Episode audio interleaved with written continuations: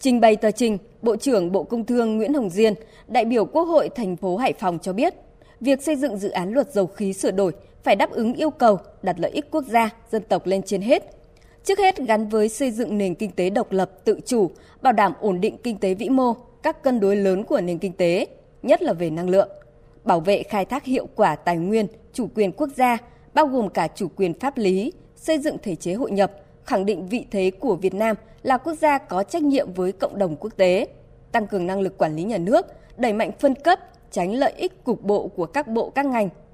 Và trong chiều nay, thảo luận ở tổ, Bộ trưởng Nguyễn Hồng Diên nhấn mạnh việc điều tra cơ bản dầu khí là hoạt động rất quan trọng do nhà nước thống nhất quản lý, làm căn cứ khoa học cho việc định hướng hoạt động tìm kiếm thăm dò.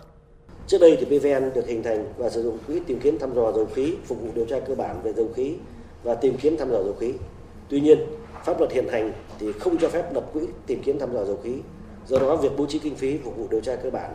về dầu khí từ nguồn lực của nhà nước bao gồm nguồn ngân sách nhà nước, nguồn lợi sau thuế theo dõi tại PVN và nguồn vốn của các tổ chức cá nhân là cần thiết đồng bộ với quy định của pháp luật về khoáng sản. Điều tra cơ bản về dầu khí được thực hiện theo cơ chế giao nhiệm vụ sẽ nghiên cứu bổ sung những nội dung cụ thể giao chính phủ quy định chi tiết về tổ chức thực hiện điều tra cơ bản về dầu khí.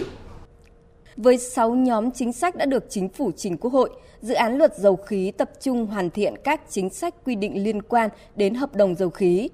về điều tra cơ bản và dầu khí, chính sách quy định khung cho việc thực hiện dự án dầu khí theo chuỗi từ tìm kiếm thăm dò, khai thác, vận chuyển, xử lý.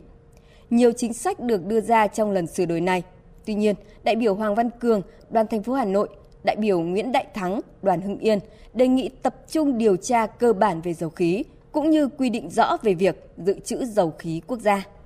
Trong lĩnh vực khai thác dầu khí, cái khả năng để mà chỉ định thầu là cao nhất, rất cao.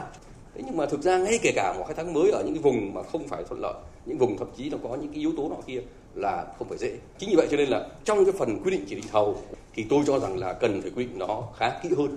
Hai cái lĩnh vực đáng được ưu tiên trong chỉ định thầu. Thứ nhất ấy, là cái PVN. Thứ hai là anh dành cho những nhà đầu tư đã từng khai thác có hiệu quả, có kinh nghiệm và tuân thủ tốt các cái điều khoản trong cái quá trình hợp tác Việt Nam. Trong dự thảo sửa đổi lần này phải có những quy định để đảm bảo an ninh năng lượng dầu khí và chúng ta khẳng định à, được cái vai trò dự trữ của dầu khí quốc gia ngay cái vấn đề cái quá trình biến động thị trường thế giới về xăng dầu biến động sự kiện xung đột giữa nga và ukraine thì cái vấn đề nguồn cung xăng dầu từ khó khăn từ cái nhà máy lọc dầu nghi sơn vấn đề là dự trữ dự trữ thương mại dự trữ quốc gia cũng có nhiều ý kiến khác nhau về cái này. Tôi đề nghị là luật sửa đổi lần này cũng phải quy định nó rõ về cái việc mà dự trữ quốc gia. Cũng trong chiều nay, thảo luận ở tổ về dự án luật sửa đổi bổ sung một số điều của luật tần số vô tuyến điện, các đại biểu nhấn mạnh tần số vô tuyến điện là tài sản quốc gia. Nhà nước cần tiếp tục hoàn thiện pháp luật, làm cơ sở cho việc quản lý sử dụng, khai thác hiệu quả, bảo vệ tài nguyên tần số, bảo đảm quốc phòng, an ninh và hội nhập quốc tế của đất nước. Việc sửa đổi bổ sung một số điều của luật lần này vừa góp phần thực hiện mục tiêu xây dựng hạ tầng số, đáp ứng yêu cầu phát triển kinh tế số, xã hội số, vừa bảo đảm thống nhất đồng bộ với pháp luật hiện hành. Tuy nhiên, các đại biểu đề nghị quy định rõ ràng, cụ thể hơn các tiêu chí, điều kiện, phương thức cấp giấy phép sử dụng tần số vô tuyến điện. Đại biểu Nguyễn Thị Kim Anh, đoàn Bắc Ninh cho rằng, đấu giá quyền sử dụng tần số vô tuyến điện đã được quy định trong luật tần số vô tuyến điện năm 2009. Tuy nhiên, cho đến nay vẫn chưa được triển khai trên thực tế. Cơ quan soạn thảo cần giải trình lý do vì sao không thực hiện được, từ đó có quy định phù hợp thực tế hơn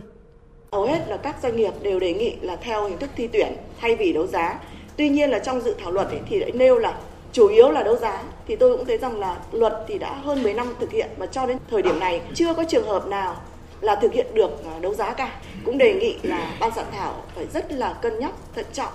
đảm bảo làm sao mà dù lựa chọn phương thức là thi tuyển đấu giá hay trực tiếp thì cũng phải à, nhằm là giảm cái lãng phí tài nguyên vì đây là một cái tài nguyên của quốc gia về quy định sử dụng tần số phục vụ mục đích quốc phòng an ninh kết hợp phát triển kinh tế trong trường hợp đặc biệt. Theo đại biểu Đinh Ngọc Quý, đoàn Gia Lai, một tần số dùng chung cho cả hai mục đích là không phù hợp. Bởi quốc phòng an ninh thì tiêu chí hàng đầu là bảo mật, không lộ lọt thông tin, còn kinh tế xã hội đặt lợi nhuận lên hàng đầu. Kết hợp giữa an ninh quốc phòng với lại kinh tế tất nhiên có giới hạn. Trong uh, trường hợp đặc biệt nhưng mà quan điểm của cá nhân tôi thì cho rằng là không nên an ninh quốc phòng là an ninh quốc phòng và băng tần ẩn số dành cho thương mại là thương mại cái này nó vừa bảo đảm tính cạnh tranh minh bạch trên thị trường cái thứ hai nó cũng rất rõ ràng đến quốc phòng